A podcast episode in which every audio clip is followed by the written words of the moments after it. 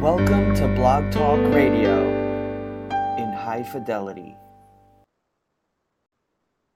Hey, good afternoon, Blog Talk listeners. This is Tom Hayes on Upbeat, and we are so talented and gifted, I should say, today. Spinners on board. Let me get that music off there. That's uh, that's our typical intro music. But I'm going to get right to the to the to the meat of the matter. Jessie, how are you, buddy? Hey, I'm doing great. How are you, Tom? I'm doing great. How are you, Tom? Oh man, that voice.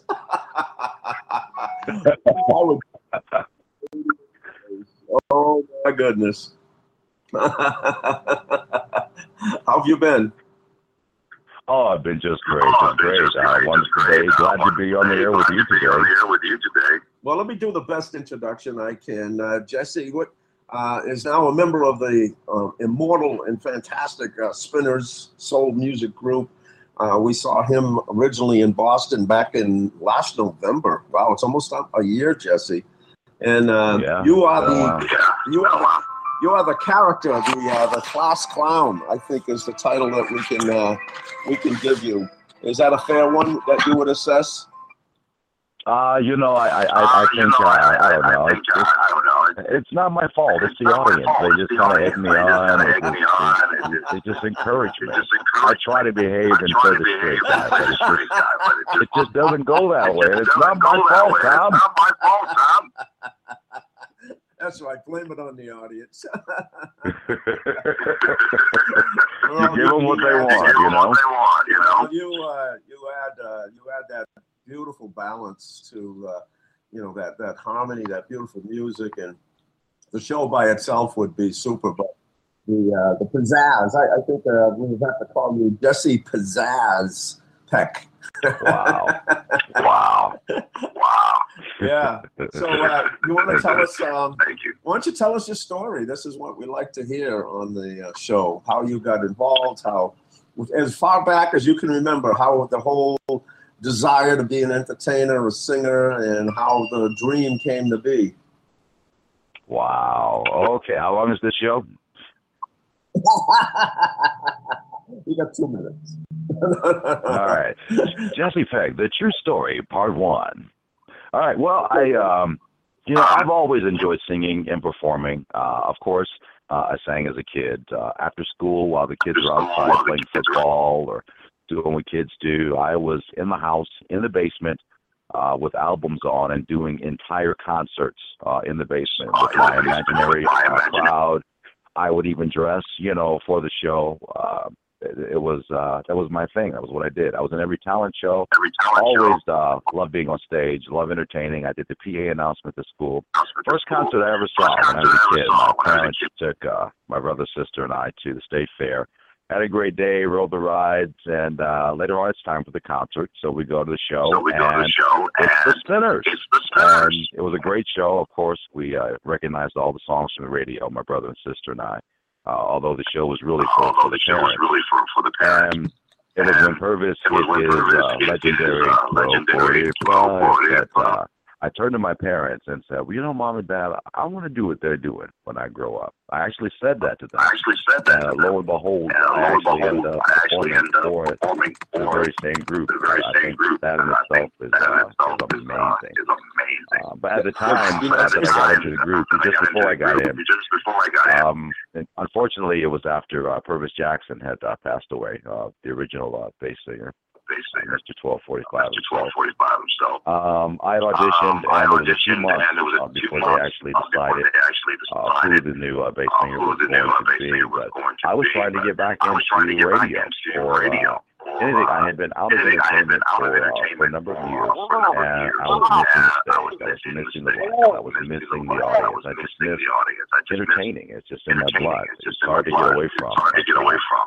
I don't, the the Spinners audition came, and uh, it was a long wait. I hear guys were coming out of the woodwork uh, for a chance to sing uh, to sing with the Spinners. Uh, who could blame them?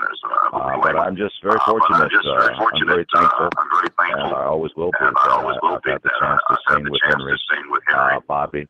Uh, with Marvin, with with Chuck, with uh, with Ronnie, it, it's really been a wonderful experience, and uh, I don't know, one that I'll, I'll never forget. Every time we go on stage, it's just, I'm living the dream all over again.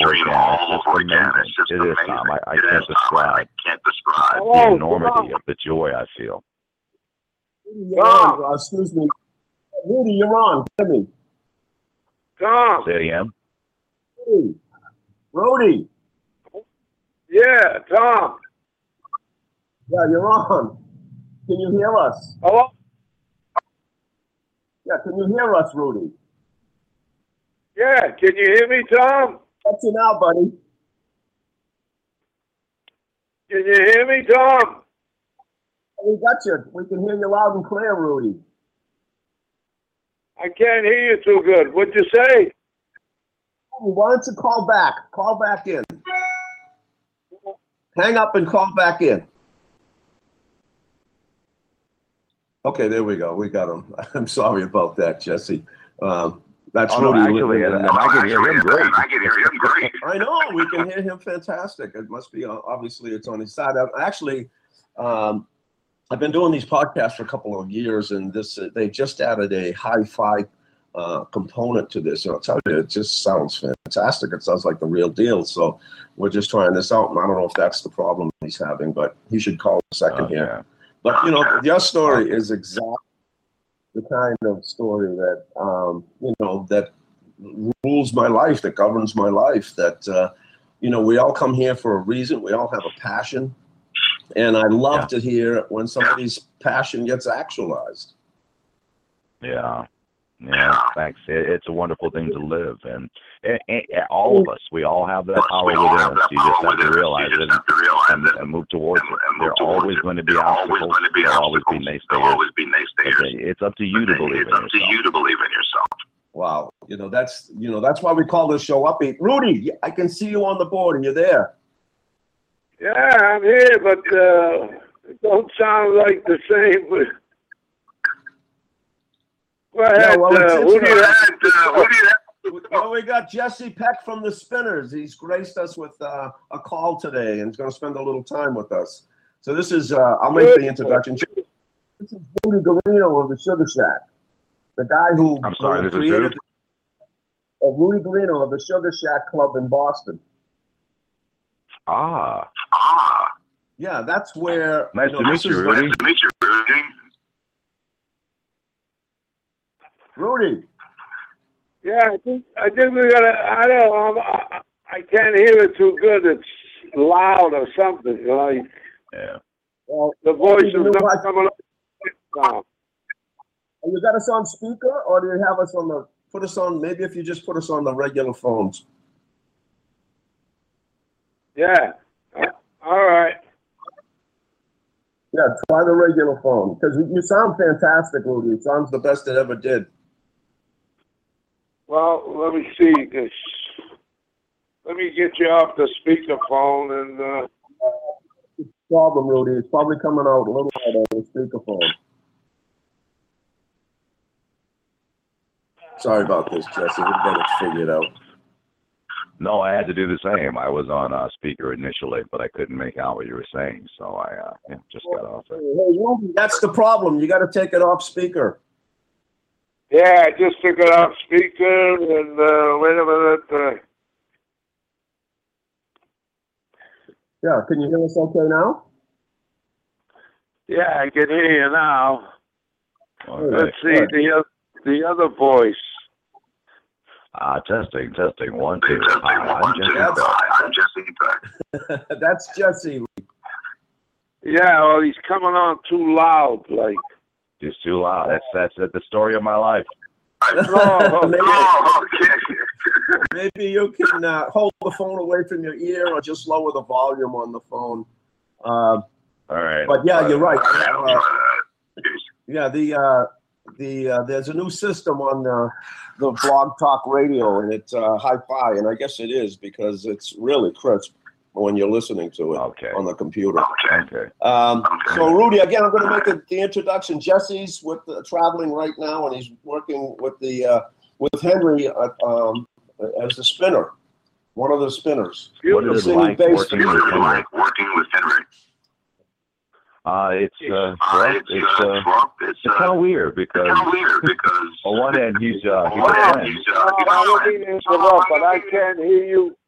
I can't hear you talking to him. You keep mu- your your thing keeps muffling. Let me. All right. How about if I hold the microphone away from you? Well, let me try Rudy? to come in again. Maybe it ain't clear enough. Let me try to come in again or something. I don't know. Well, this, This would this would make a great problem. fit. I'm thinking Great SNL here. thinking SNL here. Yeah, I know. Let's see what he does here. Um, yeah, I'll have to put a call into uh, technical support to see what the heck is going on. But um, in any case, you know that you know it's funny. Uh, I, I think I told you a little bit of uh, the story that uh, Bobby Wilson, who was Jackie Wilson's son, did I explain that story to you? Uh, that he he Did you explain that to me? he, To me, he never knew he was Jackie Wilson's son until he was in his thirties. Really? Yeah, it's an amazing story. Jackie Wilson had an illegitimate kid, and the mother gave the kid up and put him into foster care. And Bobby Wilson was brought up by his foster mother his entire life. And it's an amazing story about everything you said the obstacles and the dream being realized. And he had rickets. They had to break his legs to straighten his legs. They, he had wore braces for you know, Forrest Gump braces for eight years his life, started running, blah, blah, blah. Never knew, and like you, loved to sing. And uh, then all of a sudden, uh, it was an amazing story. He had re-enlisted for, for six more years with the Navy with the intention of retiring from the Navy as a, an engineer on a ship. And had a house at the time, a wife, couple of cars, and got kidney stones, gets kicked out of the Navy, loses the wife, life, wife, loses the kids, loses the house, and uh, is alone. And in a club one night, in a karaoke club, and he gets on the. at those days, you didn't have to get on stage. Uh, one of the original ink spots who was emceeing the show came up, put the microphone in his face, asked him to sing, and he laughed. He says, "I can't sing." His buddies at the table laughed at him and said, "We tell you to shut up all the time on the ship. That's all you do is sing." He said, "Really?" And so he sings, and the place turns around and can't believe the voice that comes out of him. Ralph, I think it's Ralph Hernandez, is in the audience. Bruno Mars' father, who has a touring group called the Love Tones, goes up and gives Bobby a job on the spot. Wow. Next Amazing. thing you know, Bobby singing on stage with the Love Tones. And he's doing this for years. He, he's in Hawaii opening up for the Four Tops. And Levi looks at him and says, Man, I've seen some um, some guys do impressions, but he says, You are the real deal. he says, You got the moves, the looks, everything. So they did some research. And sure enough, uh, Levi knew the family. Sure enough, they did a DNA on Bobby, and he's Jackie Wilson's son. Amazing. That is amazing. And I want to so, I want to go back to uh to that. to, uh, I want to go back to that I want to original go to question that original asked. What's it like asked. What's it working like with Henry, with an original spinner? an original spinner? yep, You know, it's You weird know, it's because weird on one end he's on a one friend. end he's a friend. Uh, he's a friend. He's a he's a confidant. But on the other on the other end, he's you know he's an original spinner. I mean, you you grew up listening to the guy. You know, all these years. Me and my dad sitting around dad at parties. You know, at parties, on the radio. The spinners were everywhere. They're on television. You know, the midnight special almost every weekend. almost every weekend. And uh, it's it's weird to be in his presence at, at that Presence at that Um, time. It's been about eight years It's for been me. about eight years I still me, find myself still find at times uh, a, at a bit times, uh, awestruck. a bit Uh, the same thing with Bobby The same thing with Bobby when Uh, he was in the group. Uh, uh, we we miss him dearly. He was a, a tremendous uh, individual to work with as well. But uh, it, it's, but, it's kind uh, of strange. You know, he's a friend, but he's he's a friend, also he's the uh, the last standing original spinner. Uh, it, it's in all of his incredible awe. You know, he's a wonderful You know, he's a person. He's very modest. He's very Uh, modest. he's a good leader. He's a strong leader. Um, it's my goal every night to not just please the audience, but to uh, get that nod of approval from Henry. You know, when, when we're out back in the, dressing room, the crowd's still cheering. I'm You. I, I want to know that he feels good about my performance. I want to know that he, you know, acknowledges that I, you know, give a hundred percent, you know, in every show. You know, I can never be perfect, I but can never be perfect. I can, you know, give him the best you know, give feedback I best possibly can. I So possibly I think he's happy with I me. think he's So happy it's, with uh, me. it's a wonderful it's, it's a relationship. And uh, it's an amazing experience. I'm so happy. It's an amazing accomplishment, a huge blessing. A huge blessing. Well, you know, you're right. I mean, there's uh, Rudy. I see you back. Uh, we any better on the sound? Yeah, a little bit, but uh, I can hear him clear. But uh, there's an echo in there. Something. Here we go. Well, go All right. the best we. Uh, Rudy, we're going to have to live with it for this show, but I will call the uh, support people and find out what happened. Okay? Yeah, we'll uh, we'll do the best we can because I need to change phones and it's not the phones. It's, yeah. Right. All right. Do Okay, you, Do you get a- I can't do Rudy, I can't do anything about it right now, but after the show, I'll fix it. no, okay. Go ahead. Go go on. Okay, good. Well, um, you know, what I'll follow up with that, Jessie, is that you're right. I can can only imagine. Here's a guy. Now, Rudy, do you you must remember Henry from the Spinners when he was at the club? Well, I remember all a lot of the years, over the years you keep forgetting, you know. But uh, they were great bunch. We never, we never had a problem with them, and they did a good job and everything else. That's all I can remember. Great bunch of guys. Great bunch of guys. Thank you. Yeah, Thank you. Now, uh, Jessie, just so I think I've covered some of the groups that went through the shack, but the, the, the best way to approach that is the groups that didn't go through the shack, and probably there's only three or four of them. Uh, the Temptations, the Supremes, Aretha Franklin, they, they got so big so fast that uh, they didn't make it through there, but everybody else went through there. Kool & the Gang, the O'Jays, uh, Chi-Lites Stylistic, Manhattans, Dells, you name it. Uh, emotions. A lot of You know, history. it's, it's amazing. And in fact, they're actually thinking now about putting a plaque on the building commemorating the fact that it was the only, before and after, the only major black club in Boston, downtown Boston. And uh, it's Absolutely. famous. They should do that. Absolutely. They should do that. Absolutely. I mean, it just was those 10 years of old school soul music. And it's so you must not only feel Henry's presence when you're there, and he's the standard, and you have to, I mean, he's the line. I mean, he's carrying that, that lineage and that legacy. Yeah. But also, Yeah. you guys are perpetuating the music. The fact that that music still is drawing an audience 50 years later is phenomenal.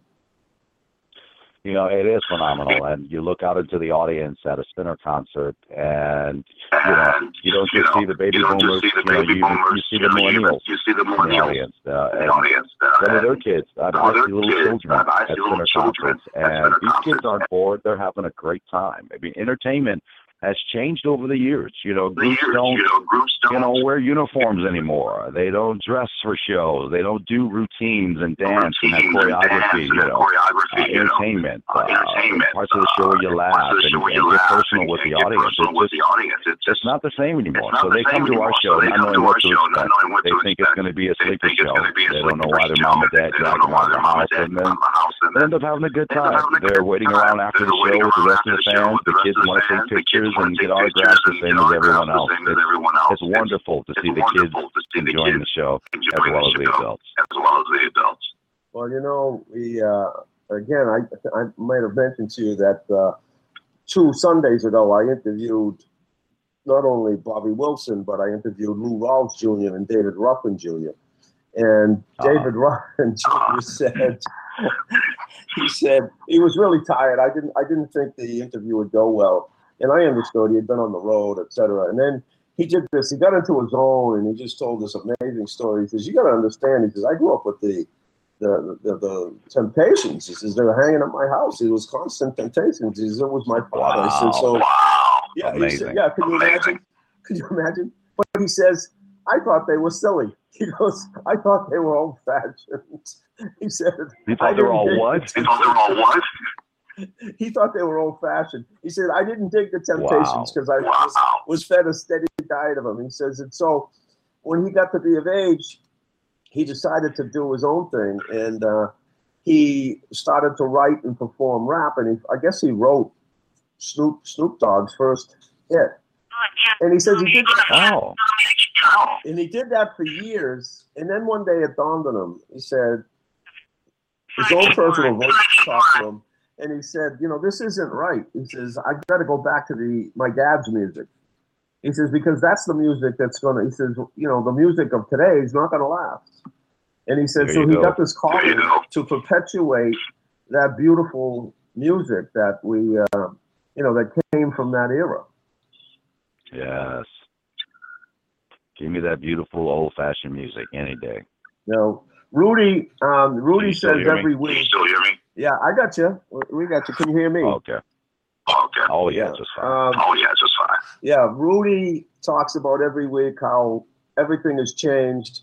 How just to reiterate what you said, you know that the music is not what it used to be, and the times are not what they used to be. Just like you said, nobody dresses for a show anymore. They don't have the the the the the, the attention to detail and the Yeah. meticulous aspects of what those groups used to. All of the groups Yep. uh, you know, the in, in in you sensed that even though you had a lead singer, etc., everything was done in unison. Everything was done as a team.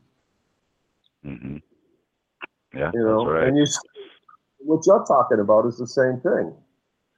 It's it's the disappointment I feel when I run across my uh, uh, an old beverage from back in the day when I was a kid. That, I was a that, that favorite drink I used to buy, that I beverage, and I, I get it, I, I, I get it, out of I- the store, I and get I'm it so out of the excited, and I tear the cap off, and I drink it, and it's watered down now. it's watered down now. Yeah, Disappointing. I don't know. Disappointing. well, that's a good that's a good term. It's it's watered down. Yeah, Rudy, well, I think that as any- long as Well, we that as long as accept uh, the music that they're putting the out, as long as there they're putting people out, are listening to it, are listening to it, they're going to continue to do it. they're going to We've got to continue to do it. we've got to turn our backs on that, got to on, turn our on the backs on garbage. We've got to turn our dials We've got to and, and, and find the good music. I'm not saying that only old school music only is old good. school There are some great artists There are out some today. great artists Uh, out today. but uh, we just can't just accept anything that they give us, anything they just toss down the pipe. I, I just, I don't know. I don't get it. you know what with but the fact that you keep singing this beautiful music and that some of the young kids here they're gonna what you're doing is you're giving them a, um, a balancing point you're giving them a, an opportunity to hear something different and something with quality Yeah. Yeah. And it's an honor and a pleasure to do so. oh my god rudy can you um can, if you can hear us why don't you add a little something Well, what I can say is that uh, when uh, Henry's talking, uh, there's a muffle and some kind of an echo. Uh, it breaks up the conversation. Uh, I, I can pick up bits and pieces Bits and pieces about uh, about uh, the choreography and the way they dressed and everything. It was, on, uh, it was fantastic. You know, uh, today they dress with anything the way they wear, everything. You know, it was you know. a completely different ball game. yeah exactly uh, The group don't dress today; they cover you up, and uh, it's a different, different ball game altogether. Well, there's so much, uh, uh, Jessie, you can add to this. There's so much anger in today's music. Yeah. Uh, You're asking me why is there so much anger in today's music? I, I'm not asking you why, but I'm just saying that's a fact, and what your what your feeling is about that. Because your music, I Um, mean, the old school music was about love. That's right. Song Yeah, after song right. after song. after Love, after uh, song, joyous, love, happy, uh, happy joyous, thoughts and feelings. Happy thoughts and You know. I, I think uh, it's more of a global issue. I think that as a world, we're becoming We're more and more more uh, more, desensitized. uh, desensitized. We care less about uh, care things less of about- beauty and, uh, and and nature and um, poetry and, and things of such. And we're we're we're more angrier people now. We're we're more uptight these days. I don't know what's going on, but in a world where we have uh, the latest in technology, so many new and great innovate, innovating ideas and, and, and inventions, and life uh, seems to be so much easier now with our microwaves and our drive-throughs and I don't know. It just seems that we we should be more relaxed, but we're not. We we live in a very uptight society, and unfortunately, it's it's reflected in everything we do, including our art, including the music. We we live in different times now, and in order to you know grab and hold on to those feelings from yesteryear, we've got to go back and, and, and play those old tunes. Have you? Um, I don't know if you've seen. We we got the opportunity to see so many great groups doing this film, and we saw uh, Gladys perform with the O'Jays, and she does about a 12 minute bit about exactly that, about going back, Wow. getting back. Uh, I don't know. Have you heard the song?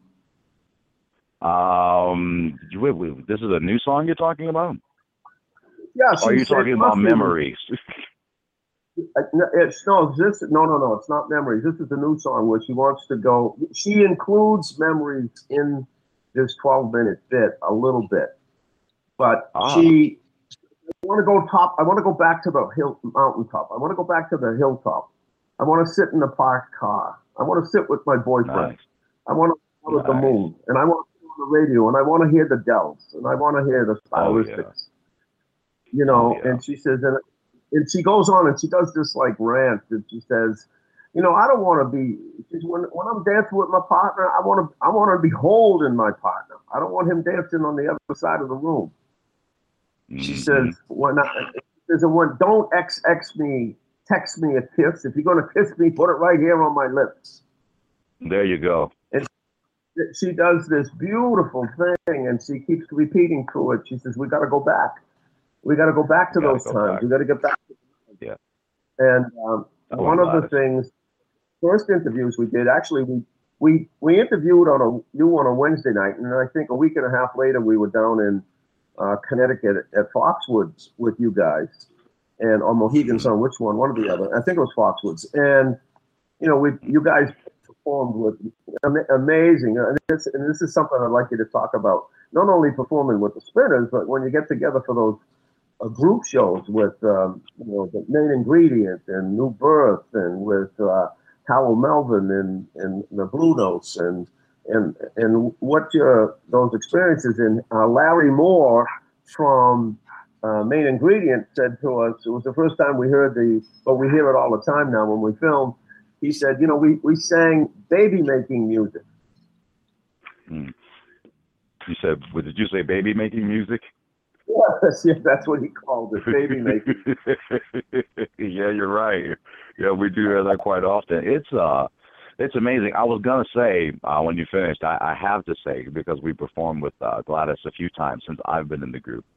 She is the most wonderful and most gracious woman ever, and as beautiful as she is, that's how down to earth and approachable she is.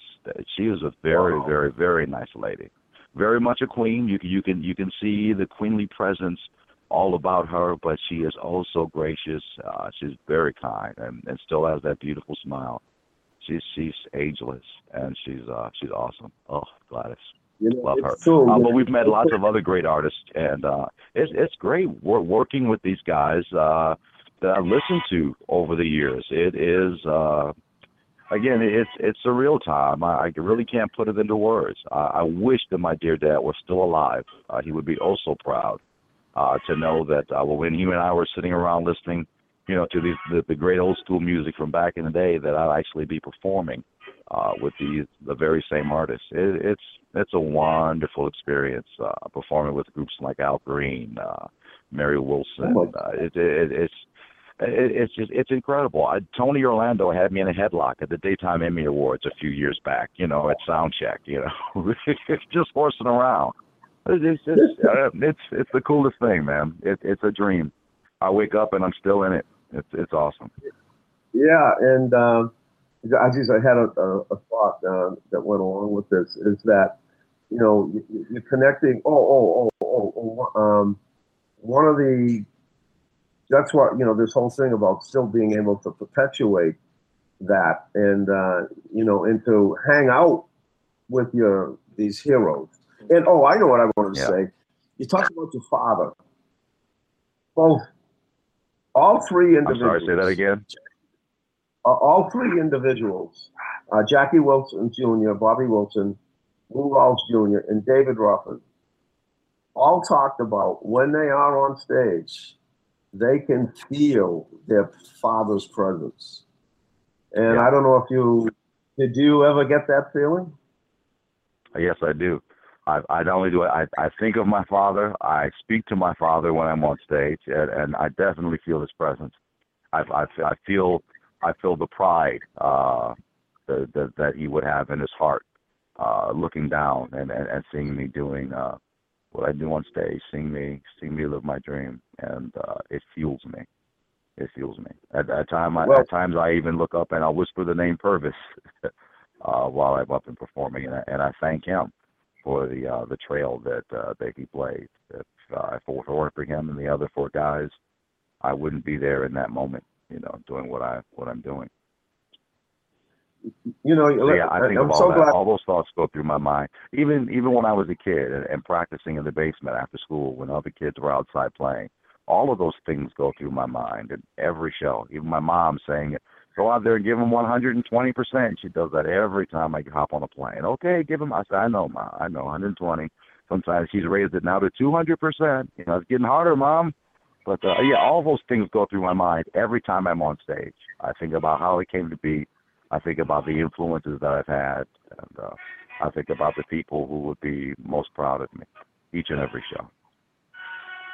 You know, that's um, you know, I I studied. I, I think I told you my personal story that I lost my leg to the age of 13 to cancer, but it was a terminal form of cancer because if 100 kids got it, 95 died. So obviously, I I'm very sorry. I uh, made a spiritual connection to whatever, whatever you want to call it. I don't care what you call it God, the universe, soul, spirit. Um, you know, I have my own feelings as to what it is. And so, one of the things I've noticed about, so I've studied spirituality my whole life. One of the things I've noticed about soul music singers, especially, and it may apply to other musicians, but you guys, almost I can say categorically, have an amazing connection to what is not tangible, to what is spiritual. And you can feel it with all you guys. You, you, I Hmm. feel a sense of mission. You guys are spot on with this stuff. If, am I on? Am I saying the right thing?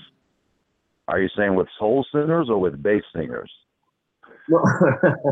With uh, with with musicians on the kind of level that you guys are.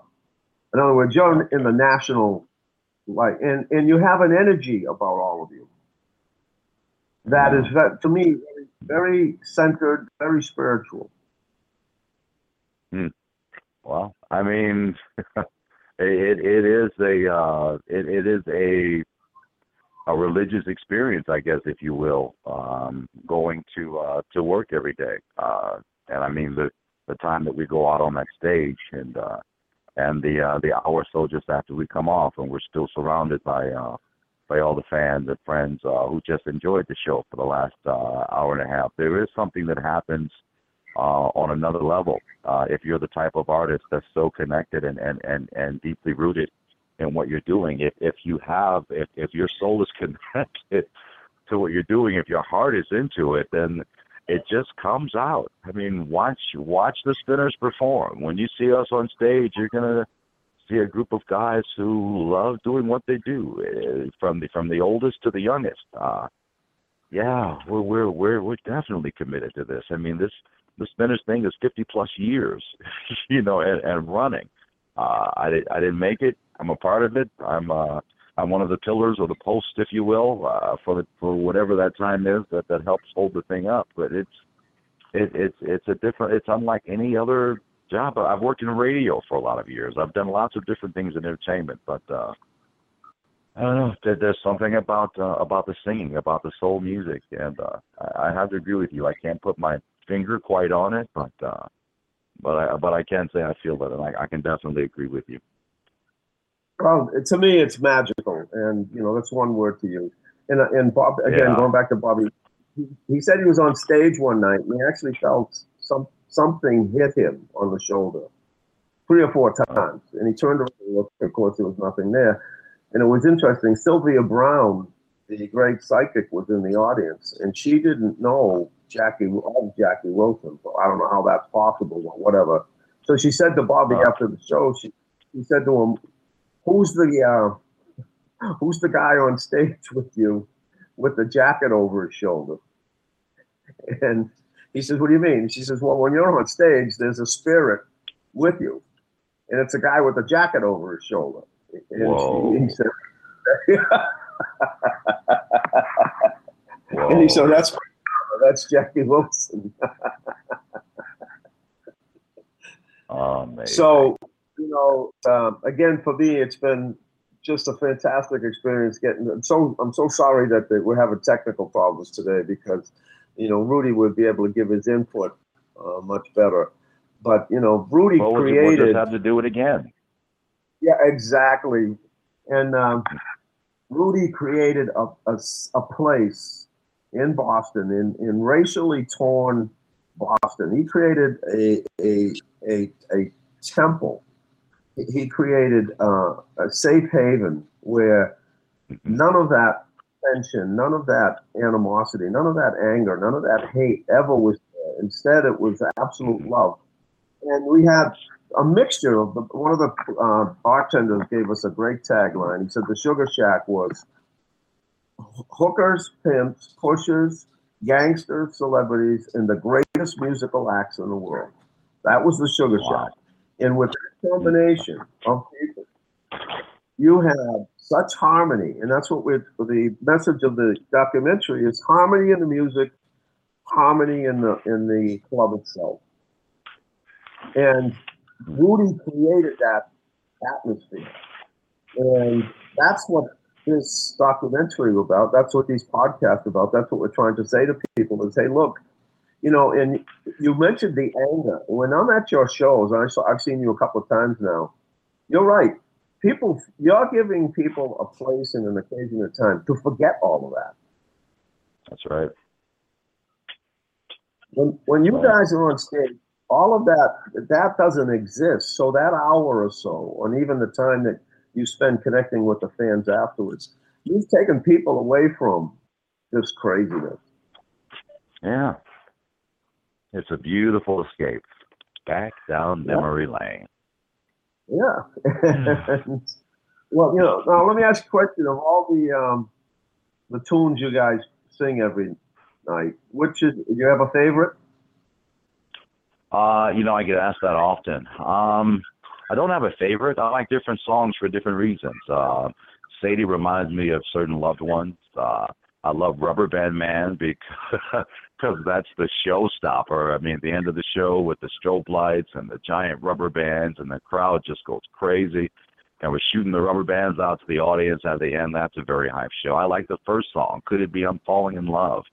Uh, that that's that's how we open up the show. I mean, there there are lots of songs. I enjoy doing every song in the show. Um, it's uh, it's all wonderful. I can't pick just one song.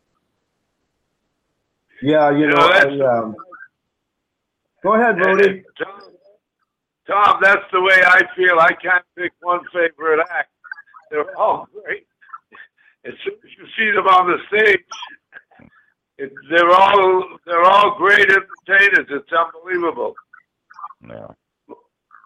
Yeah, you know, uh, can you imagine? I every once in a while I say to Rudy, could you imagine if we could go down into that basement where the shack was and pull out a couple of those bricks, and if we could somehow with a laser or some magic go in there and re- pull out all of the amazing things that happened, the amazing music that those bricks contain, you know, and in the, the the acts, you know, the, the, the you know Curtis Mayfield and the Impressions, and like I said, the Dells, and uh, you know, it, it just went on and on. The uh, the majesty and the depth of, of what those groups were and contributed. And I said at the time that Rudy opened it, the big thing in um, in uh, appliances was he went out and got a nice stereo system.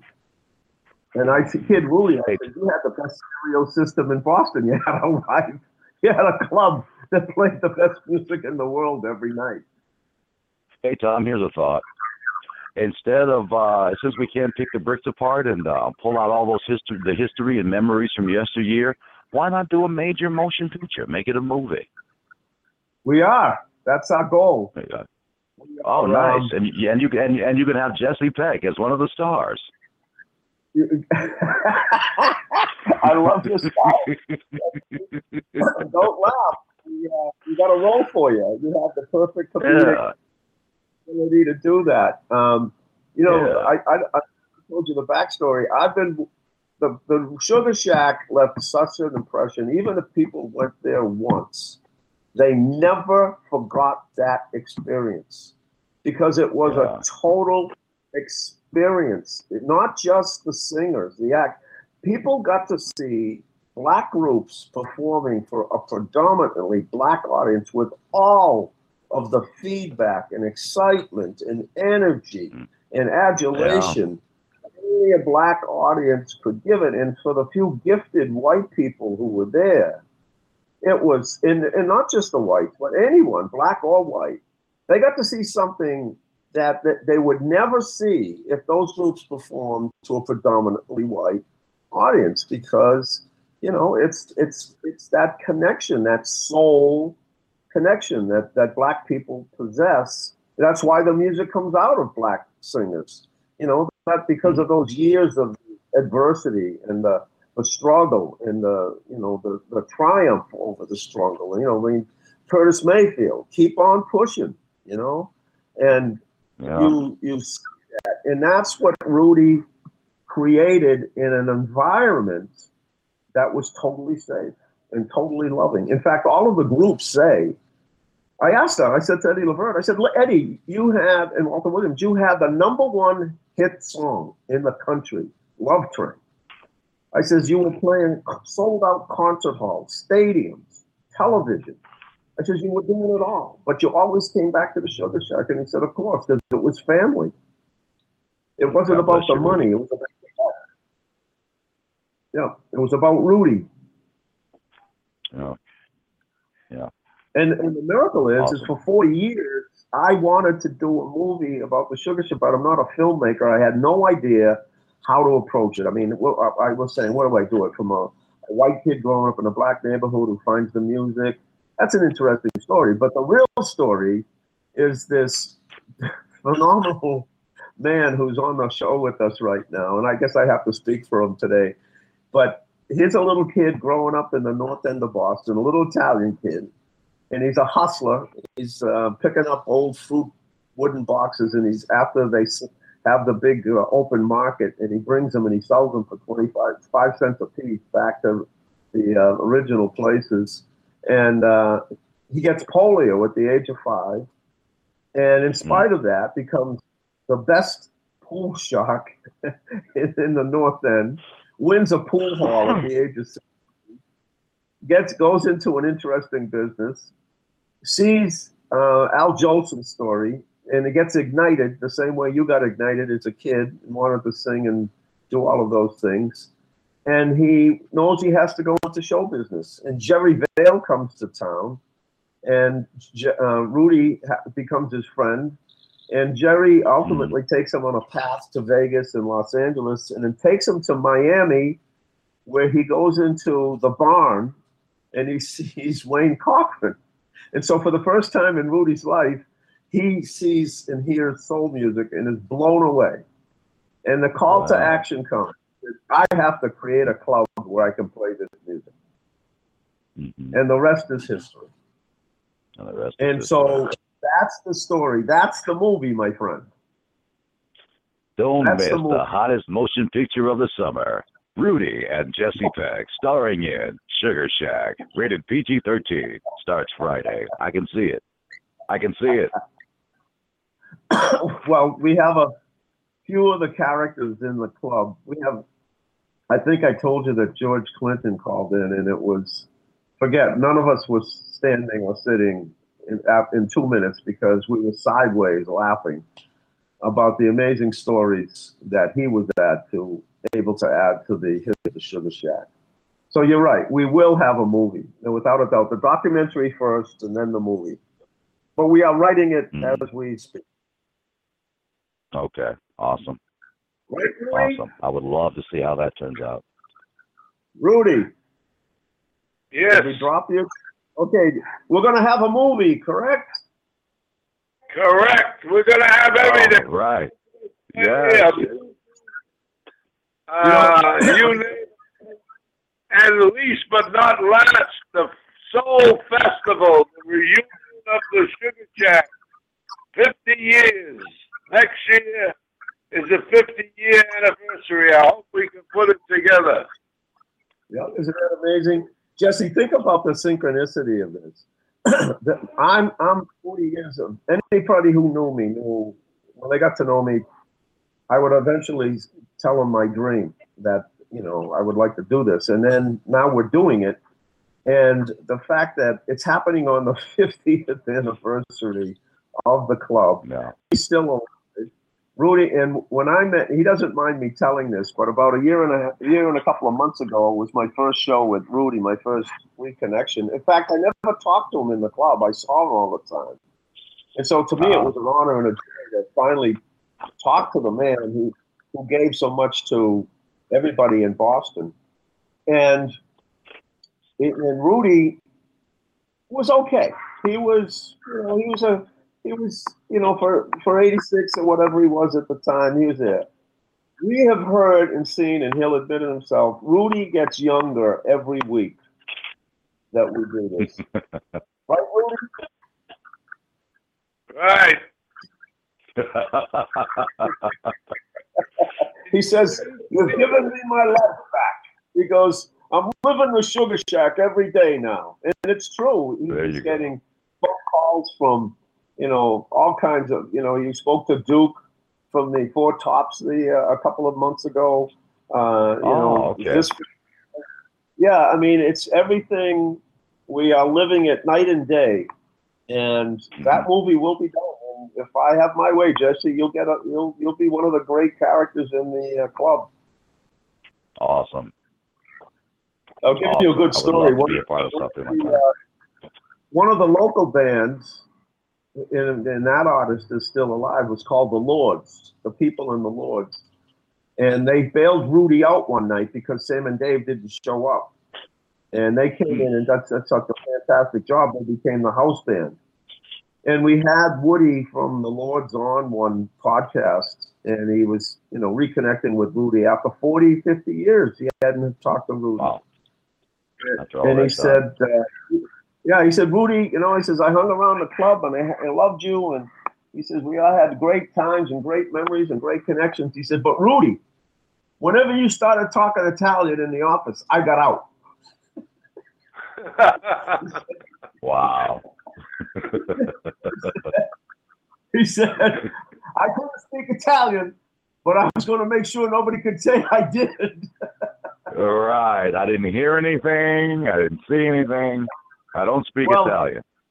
Well, he came back a couple of weeks ago, and this is just some of the great stuff. He came back, and I had him tell the story again. He says, "Well, you know where I got that?" I said, "No." He says, "My father was a singer, and he was singing in either Lou's Lounge or was, was another good black club or Basin Street South, and there were about four or five Italian guys speaking Italian in a booth, and they looked over and they see."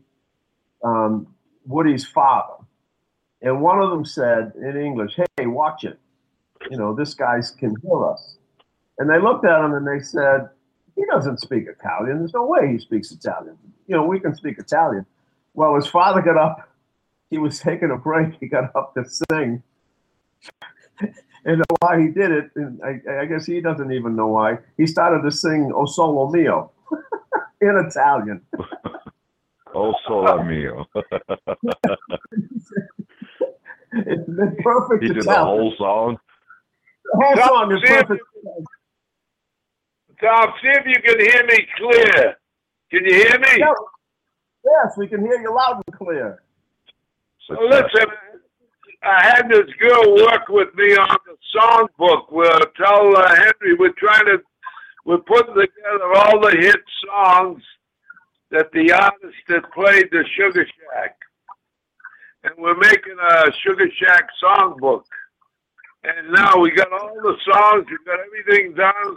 You should see the cover letter. It says Rudy Guarino Sugar Shack Songbook and the artist that appeared at the Sugar Shack in Boston, Massachusetts from 1967 to 1976. That's hot. Then on the top of the cover letter, it's welcome, welcome to the Sugar Shack, James Brown on stage. And then on the Nice. bottom is a picture of me and James Brown. Very and I got all the songs. I got I got about close to 200 songs, and we're gonna put together a song book and uh, start from there. Nice. That would be a Is- is it- major you know, CD yeah. collection. Right, Jesse. Here's what the spirit I'm talking about. What you know, uh, again, about a year and a half ago, Rudy was Rudy was okay, but now Rudy's alive, right, Rudy? Okay. Uh, all right. Rudy's Rudy's back in business. Welcome back to the world, Rudy. Yeah, Yeah. It's it's a fabulous thing. It's uh, you know, and to see, uh, and, and I think the word is the Sugar Shack is a shrine. It was a shrine, and if we can get that plaque up there, it will be a shrine uh, for people to come back and know that that was the spot where these beautiful things, this beautiful music and uh, legacy uh, got left. And uh, you know, and like I said, we have so many projects. People say, "Oh, you know, documentaries are nice, but you, you know, it's just a." And we go, "No, no, no. This is just the documentary is really our our uh, promotional package. It's a way of bringing this just in the same way that Standing in the Shadows, that uh, 20 Feet from Stardom, that Muscle Shoals, that CBGB movie. It's that is the prototype that, that we're putting out to the world just to let them know how special this club was to Yeah. music, especially soul music, and and to and, and an honor to you know the black community that created that music. Every artist was there that says, you know, it was the only place in the country you could guar- be guaranteed that you would be treated with respect, you would get paid, you would treat it as family, and it was that uh, uh, you know that intangible. That's what i guess i'm looking for. It wasn't simply you know come in and do your act and leave. Rudy bonded and made a, a place where those artists when they got through they went into people's homes to party. You know so when they came back to boston they weren't just coming in and hanging out at the club and going back to the hotel. They were totally connected to the boston community the black community and Rudy fostered all of that. A little Italian kid living in the North End. And Rudy, tell tell Jesse there was no such thing as racism. Yeah, we never knew what the word was. everybody got along with everybody so beautiful, black and white. Never had a problem. Everybody was together. It was the Uh. most amazing thing I ever seen. Today, it's a it's a disgrace the way people, like you says earlier in one of your conversations, with the world so far in advance with technology, internet, computers, why can't we get along? It's unbelievable. It's unbelievable. Yeah, it's amazing. I think And, and I'll tell you what's more- I think they need some more soul music. We got to bring back all these soul songs so people can in love with the songs. I tell you what, Rudy, nobody fights at a spinner concert. It's unreal. I, mean, I, I don't. You don't see. You don't hear about any fights at any old school concert. It's just people loving, loving each other. People smiling and happy. We need to go back. Music soothes the savage beast. You know, we all we all need more music in our lives. And I'm talking about Well, the good stuff. You know, That's right, we- that- Go ahead, Rudy. Oh, we need plenty of music. I think 'cause that's what uh, you know. I we saw the worst people in the world come into Sugar Shack. Not in the world, but they were killers. They were unbelievable people. In that Mhm. time, in that time of the year, there was about seventy murders, and it was a big thing. Today there's thousands, uh, 500 murders a year. It's nothing. In those days, it was a big thing. And those people used to come in and enjoy themselves. I guess they Yeah, had so, it's unbelievable. Even the FBI, I told Tom they used to come back and tell me, "How do you control these people?" That's a good question. And then I thought about it, and I said, "This is a show house. You come in here, you see the show, and after the show, you're gone. Whatever you do out there is different." I said, "But when you come in here, you enjoy the music and you enjoy the artists." You enjoy their lovely performance on stage. And, and responsible people don't need to be controlled. You know, we're we're we're human beings. You know, and that that's uh that's an unfortunate misconception. You know, that they think that a, a group of people has to be controlled in order to Yeah. relax and enjoy themselves. No, we just need an environment that uh, that's ours that we're welcome to come into, and then yeah, we'll we'll do what we do and just sit back and, and enjoy. It's not that that wasn't an amazing feat, uh, but it was a place obviously where, where we could uh, let our hair down, as, as they say, where we could relax and and and truly enjoy the show and not be concerned about you know what color we are and, and enjoy the music uh, you know of our people of, of that time. So you know, it wasn't. I don't think. The point I want to make is uh, last week we had an old secretary on for a while, and she says one of the amazing things about the Sugar Shack was that after you see the show, you could get up and express yourself by dancing, going up on the stage and dancing, which a lot of clubs don't have. See, and that Yeah. was one of the big uh, features that we had for the audience. Yeah, that's nice. I know a lot of our folks wish they could jump up on stage during the show, but uh, I don't know. There wouldn't be. Uh, we do too much movement for that. Uh, we do too much moving. and the spinners spin too much to to uh, fill the stage with people. Although that would be something to see. Oh yeah, it was. Uh, you know, the, and I think the, the word just came to me. The, the music was transformative. It transformed. It trans.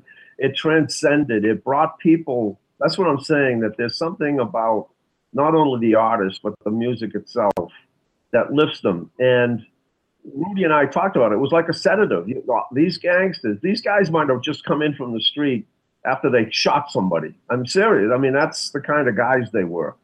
And mm. they would come in there, and you would. There were, how could you sit there and listen to, you know, Curtis Mayfield or to the Stylistics or or to the Delfonics? How could you sit there and possibly be angry? Right. It, it's not possible. It's not possible. Not possible. And and it was interesting. Uh, One point Go I want to bring up: the, uh, the bad people include Whitey Bulger, who was on the most wanted list in the world, on the FBI most wanted list. So he was he was a hanger in in the club, and then the other guy, Johnny Martorano, who wrote a book, The Hitman.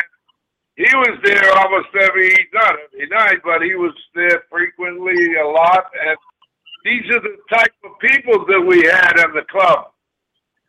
We had we had we had people that was the number one on the FBI list. He's, So- he's right. That at that time, Jesse, I'll put a little back. At that time, the FBI, the Black Mass tells the story, and that's exactly who hung out in Rudy's club was those gangsters, the Irish gangsters that were hired by the FBI, virtually hired by the FBI to to put put the Italian mob out of business in Boston. And so you had all of the dynamics of that. So all of that in the violence in the streets, there was racial tension, there was school busing, and Rudy's place was the the oasis, the one place everybody could go, and they put down all of the problems that they had on the street and just wanted went there to be entertained and to, to share the music and and to coexist. Nice. Very nice. Yeah, Very nice. So, we got the movie picture, all the script, we got everything ready. Let's roll. Jesse's gonna play.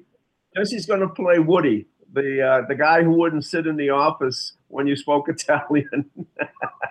oh, I get to play the scared guy, huh? Okay. no, he's not Woody. Woody, no, Woody's what? Woody was a band leader, and uh, Ah, he just no, no. He was he was a performer that whenever Rudy spoke Italian, he screwed. He'd get up and run out. Although it makes sense. I mean, I, I would do the same thing, you know. Right. then, Well, that's that's the comedic role. There's going to be a running gag Yeah. in the movie when Rudy picks Yeah. up the phone and breaks Italian, and Woody runs runs out of the office. I am speaking Italian again. Forget about it. I'm out of here. So can double take. Tom, we could use one of Ronald Reagan's remark. There you go again. He's calling a guy about that too, you know. Got a thing I need you to take care of, you know. Uh, hey Jessie, can we get you to sing uh, a few bars of one of your favorite songs? Oh, jeez. Oh, it's kind of rough. I've been doing voice work all day. Hard sell spots. Okay. Um, I'll do a No, quick no line worries. for you. Uh, I'll do a quick line for you uh, from Larry Graham.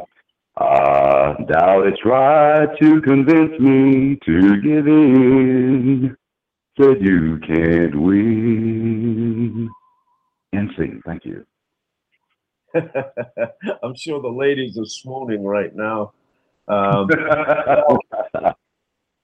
Jessie, thank we'll you we'll, so we'll do more on the next radio interview. I love it. I, I hope you become a regular. Uh, Rudy, I, Jessie and I have been talking. I've got my little, uh, my side thing there. Well, actually, my main thing. We're uh, doing some animated uh, scripts for what we hope to be a future animated show on television and hopefully a movie.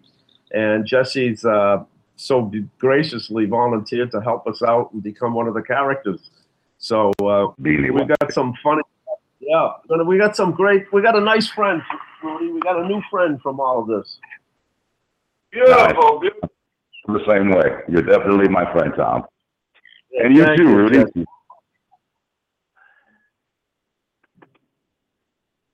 Rudy's out again. Rudy, did, Rudy, did you hear that? No, no, somewhere out there, Tom has been trying to create a buzz, and we're going to get that buzz. We're going to get a producer. We're going to get somebody to step forward and uh, give us the home run ball we've been looking for. That's right.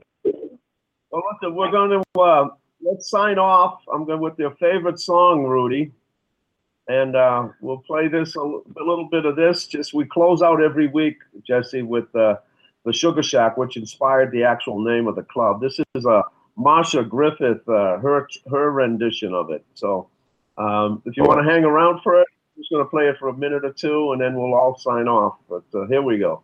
All right. Sugar Shack.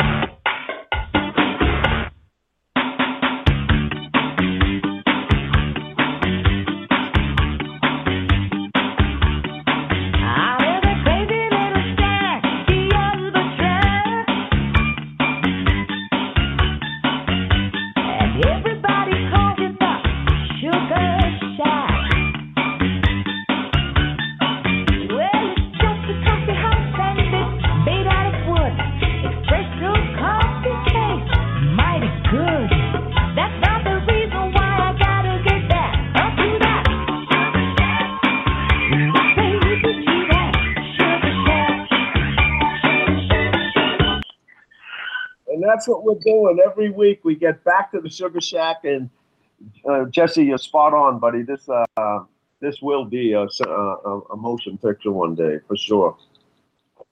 I think this is the beginning of a beautiful relationship.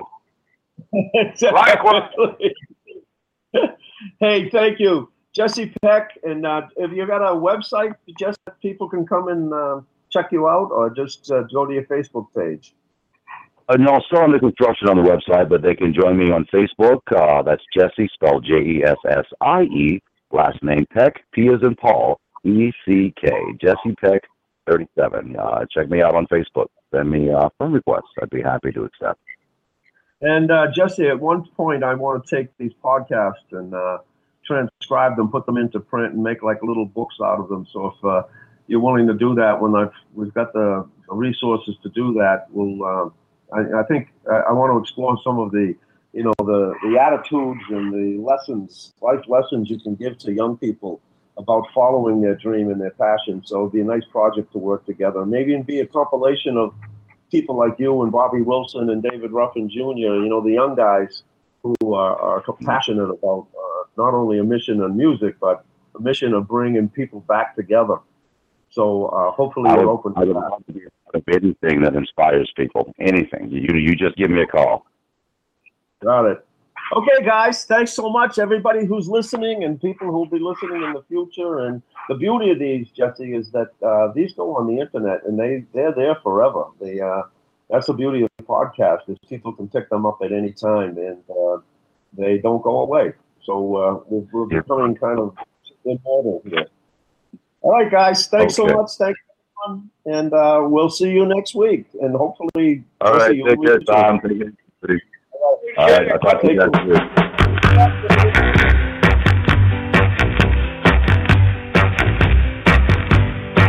Oh, there's a crazy little shack